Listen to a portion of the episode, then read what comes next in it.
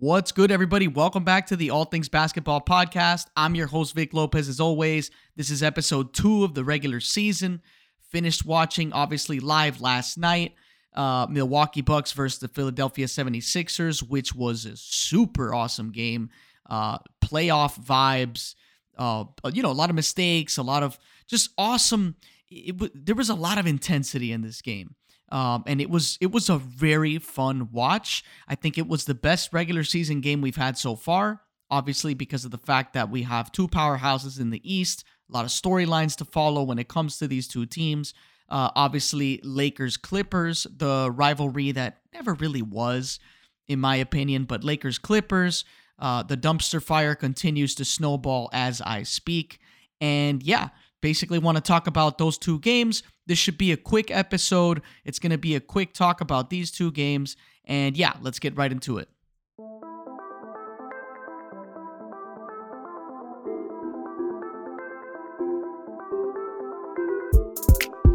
Things already getting out of hand, right? But but I'm not, I'm not an overreactor. I am just reacting to This couple of these couple of games, right? I mean, just wow, you know, the Sixers Bucks game. I'm obviously going to start in order. Sixers Bucks was kind of it, it was it was a I don't even know how to describe. Uh, it was such a playoff vibe game for me. Uh, you know, watching Giannis pick up where he left off, just dominating. Um, so I'll start with that, right? Um, you know, Giannis Antetokounmpo, uh, let me read you his stat line real quick. twenty-one points, three blocks, a steal, eight assists, three rebounds, right? Just a solid game. Two for five from the free throw line, though. You know, uh, didn't really shoot well from the free throw line. Uh, I think the fans actually got free Chick-fil-A because he missed two free throws back to back. Uh, I think it was him that missed those free throws that caused that free Chick-fil-A chicken nuggets for the fans in Philadelphia. Uh, one for three from three, which is fine. You know, it is Giannis. Um, you'd like to see him, you know, take a couple at least a game, you know, keep the defense honest. If the shot does fall, it creates problems for the defense because now they have to figure things out, right? Nine for sixteen from the field, which is obviously his strong suit in the mid-range, attacking the basket. You know, this is the type of team. And I'm talking about the Sixers. The Sixers are are the type of team that, to me, the Bucks should not struggle too much uh, battling, right? That's my opinion, even though this was a very tight game. The reason I say this is because, you know, we, we've heard a lot of things about the Sixers, about the Bucks. Now, you know, the weakness against Giannis, you know, you've heard it in the past. You just have to wall up, right? Pack the paint and whatnot. Um I just want to say this about the Sixers, though. Stan Van Gundy mentioned a stat, which still holds true today, right? During the game, Stan Van Gundy was talking about, you know, how Embiid isn't getting back on defense, right? The, the up and down, the the kind of running game, it's it's really, really making Embiid struggle, right? He looks slow-footed, doesn't look energized, doesn't look good. And I'll get into that as well because I just heard some news about what Doc Rivers had to say about uh, Embiid's conditioning from what it looks like. Uh, but yeah, you know, he has looked slow-footed in these last couple of games. He has not looked good despite the stat line, you know, from game one of his season opener in Philly. Game two was obviously, you know, it's a double-double game, you know, fifteen points, Uh, a block, but he had four turnovers, you know, uh, twelve rebounds, three assists, you know, uh, shot one for three from the three. He shot six for twenty-one from the field. He was just in love with the jumpers. You know, if, if Embiid really wants to make the opposing team feel good, he's just going to do that, right? Like, like Embiid is, he's that guy that he's one of those players that you you want him to do what he thinks he's good at doing, right? He is good at shooting for his size, right? Like, we know that. He likes the fadeaway. He likes the step backs. He likes the mid-range pull-ups, contested shots. But let's be honest, his strong suit is in the post, right? He is damn near unstoppable in the post, right, anywhere near the rim, he's pretty much unstoppable. And last night, he's just in love with the jumpers, right? Just taking mid-range jumpers, shooting threes, fadeaways, and they were all off, you know, just not good, right? Not a good game for Embiid. And, you know, this was an awesome game for James Harden, but James Harden back to earth, right? Percentage-wise, right? Back to earth, and not back to earth in terms of, oh, this is what he's going to shoot. But guys, he shot amazingly in their season opener, right? Like, it was almost like James Harden couldn't miss. And last night, you know, one for seven from the three-point line, James Harden, right? fourteen percent from three, right? Just, you know, four for four from the free throw line. He obviously knocked down his free throws. He had nine assists, eight rebounds.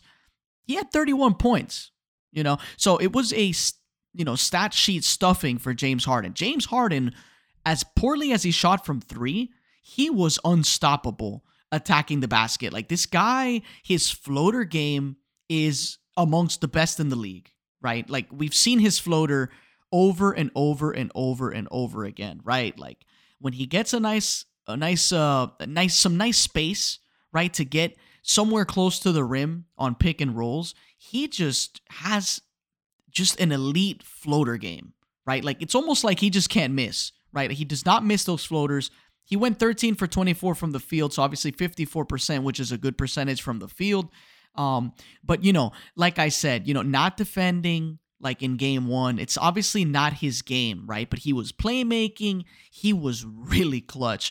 Down the line of this game, James Harden was, it almost, it felt like J- it was James Harden versus the Bucks, right? Um, you know, James Harden was awesome. Tyrese Maxey had some moments, but kind of, you know, he shot three for four from the free throw line. So, you know, making his free throws, missed all of his threes, you know, not a good game for Tyrese Maxey, right? Kind of not around. And then we get to the, the guy that I've talked about a couple of times on this pod, right? Tobias Harris, right? Just another no-show game for him, right? Nine points, you know, but he did have two blocks, a steal, two assists, and he did grab ten rebounds. You know, so he was useful in that sense. But remember the contract, guys.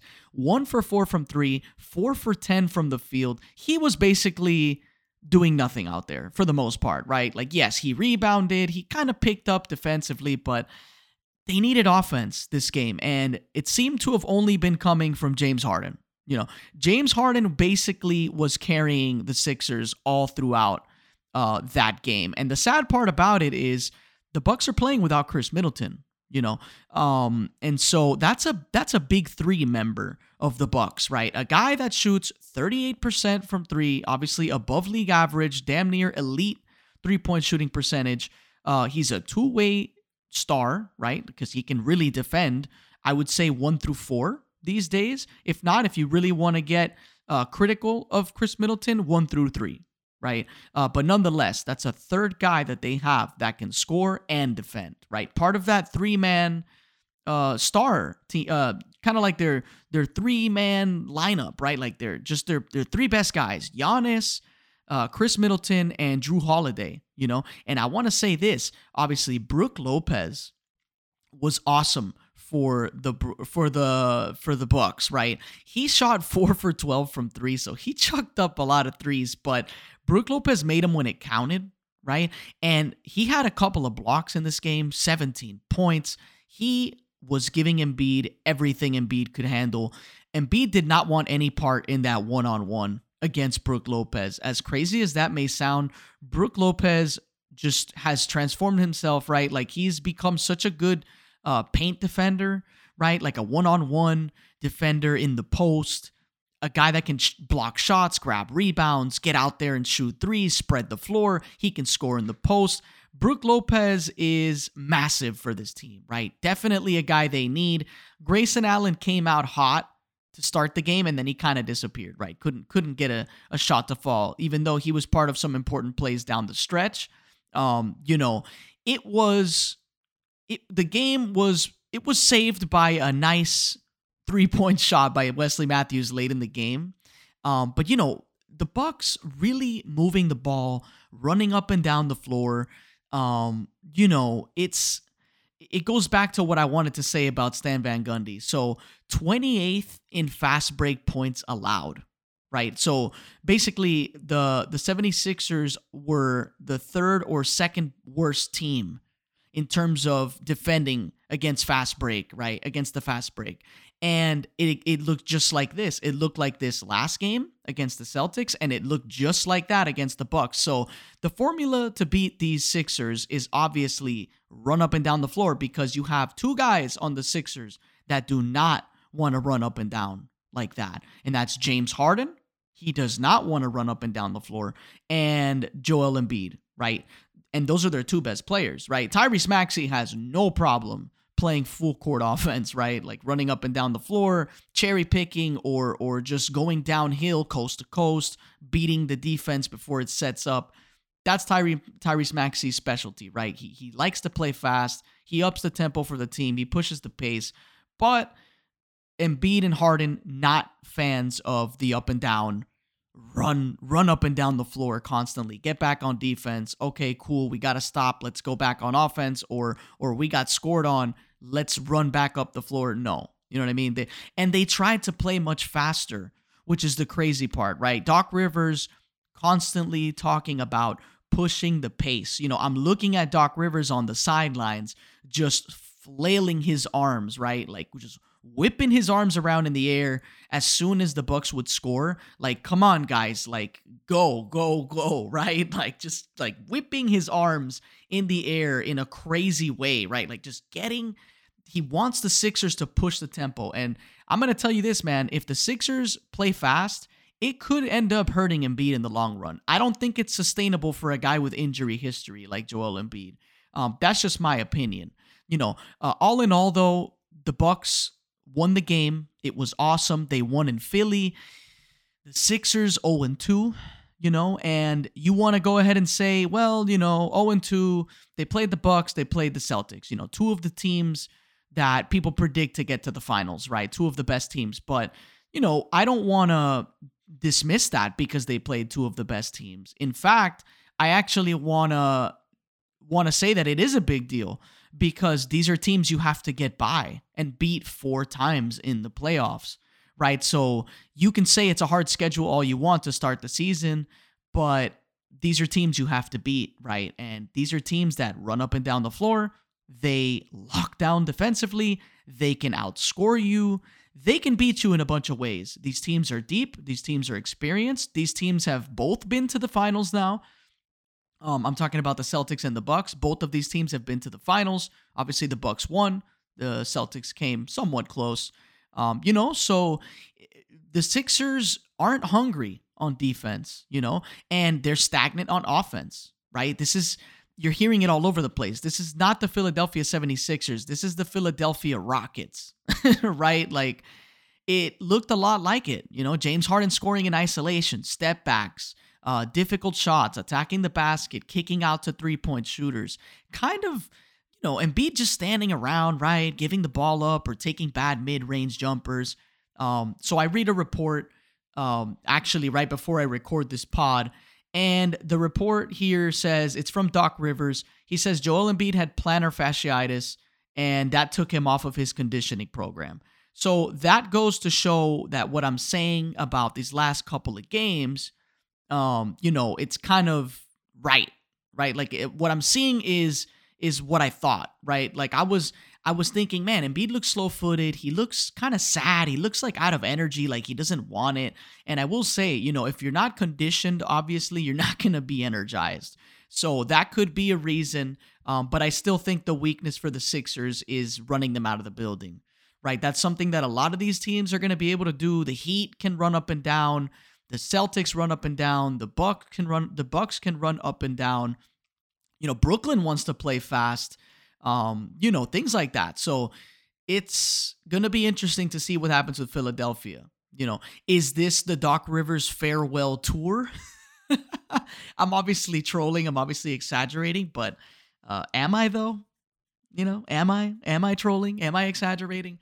I don't think so. You know, because let me tell you, if the Sixers, I mean, I don't know. I, I'm I'm certain that they'll keep Doc Rivers through all of the season's struggles because you know, this is, they're kind of giving him the reins, you know, free rein to kind of coach this team and just do whatever he wants, right? So I think that they'll let the season play out.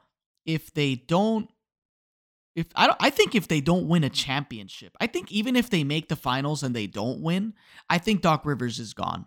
You know, I think enough is enough, right? He makes a lot of excuses. Uh, there always seems to be something wrong when he doesn't win. Um, you know, he says that that uh, that winning a title would be everything, but but he, you know, you have to be realistic. It's hard to win a title. Blah blah blah. You know, we all know it's hard to win a title. We all know that, but we don't want to hear that, you know, because James Harden took a pay cut. He clearly wants to win a chip. Joel Embiid is tired of early eliminations in the playoffs. Joel Embiid wants to win a chip. P J Tucker doesn't join teams unless he's here to contend, right? Um, you know, you got guys that are hungry that want to win right now. So no excuses. It is championship or bust, you know, for these Sixers. It's championship or bust for the Bucks. It's championship or bust for the Celtics. It's championship or bust for the Heat, for the Warriors, for the Lakers, who they ain't going to win anything. But, um, you know, these are teams that are playing to win, right? They're not saying, oh, our goal is to make the playoffs. No, no.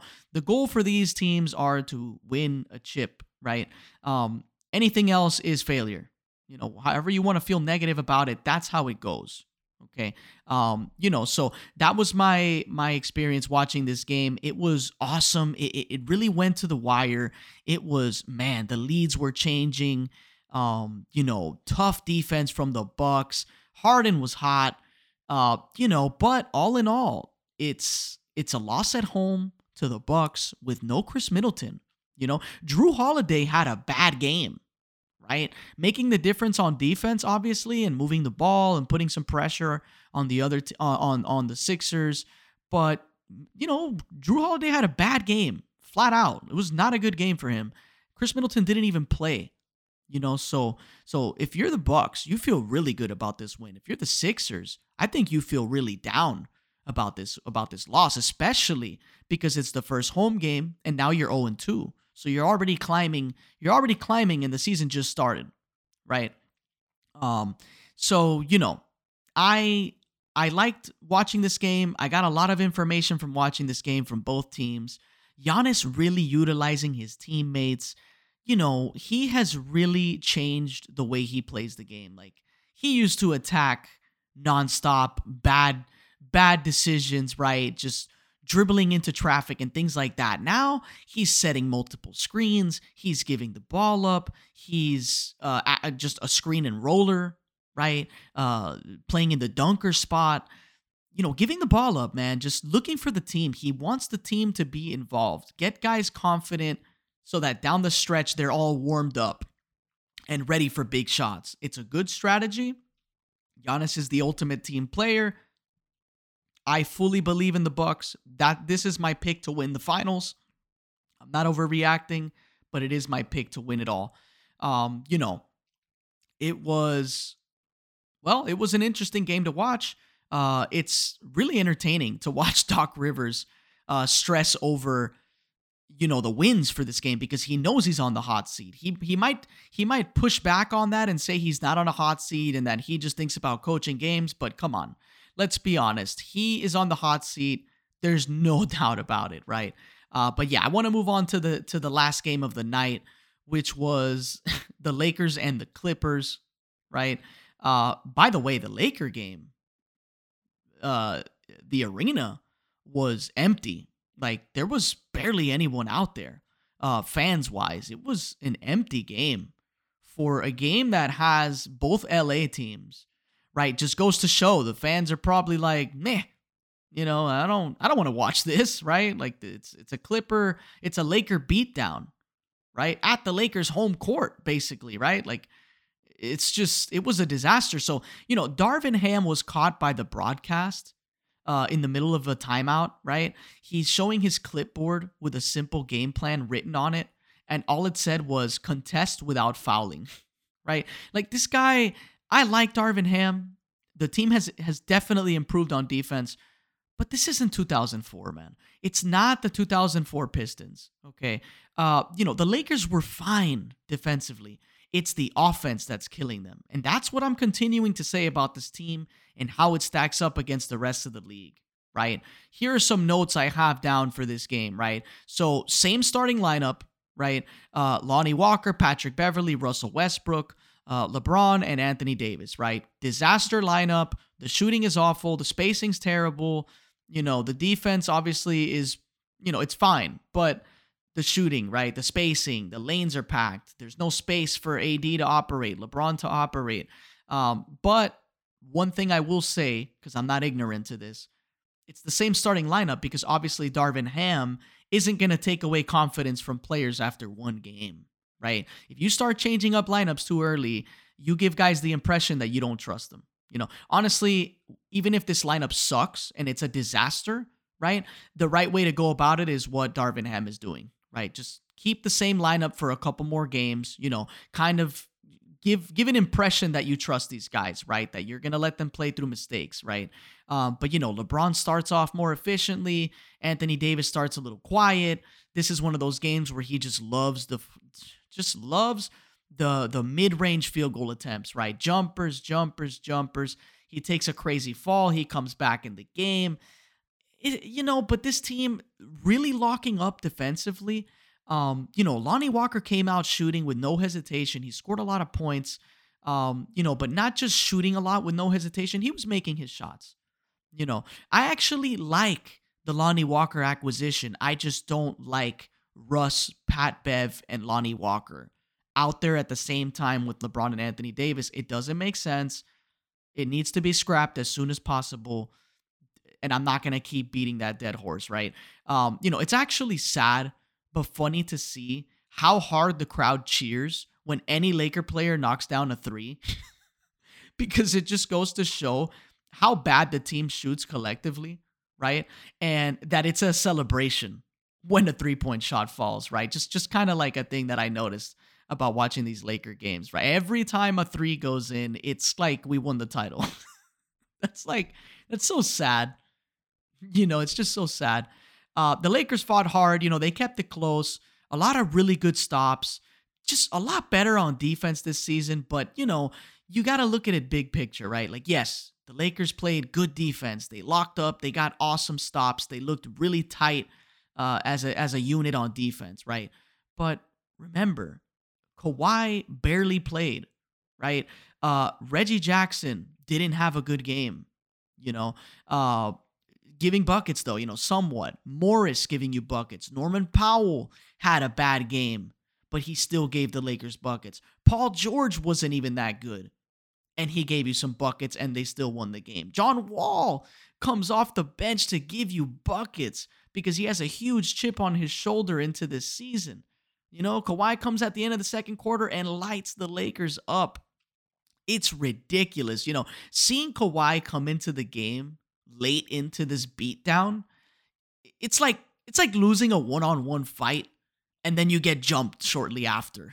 Like, just to add insult to injury, right? Like, like you lost the fight, kind of like a fair and square fight, and then you get jumped right after, right? Kawhi came in and just lit him up. It, he was a little rusty. It wasn't like a, a historic great night for Kawhi, anything crazy like that. You know, he was definitely rusty he, because he's been away for some time, but he came in and immediately gave them some buckets. You know, so the Clippers are just so deep. It's it's unfair. You know, it's just not fair, you know, against a Laker team that they don't even know who's good enough to start or even finish games, right? It was a disaster game. You know, you can, we know the percentages, you know, we know the Westbrook stat line, you know, zero for eleven, just not good, right? And then he gives his his his press conference saying that he played solid. You know, like, what? Big why? Because you came out and showed effort? Okay, you showed effort, but you weren't solid.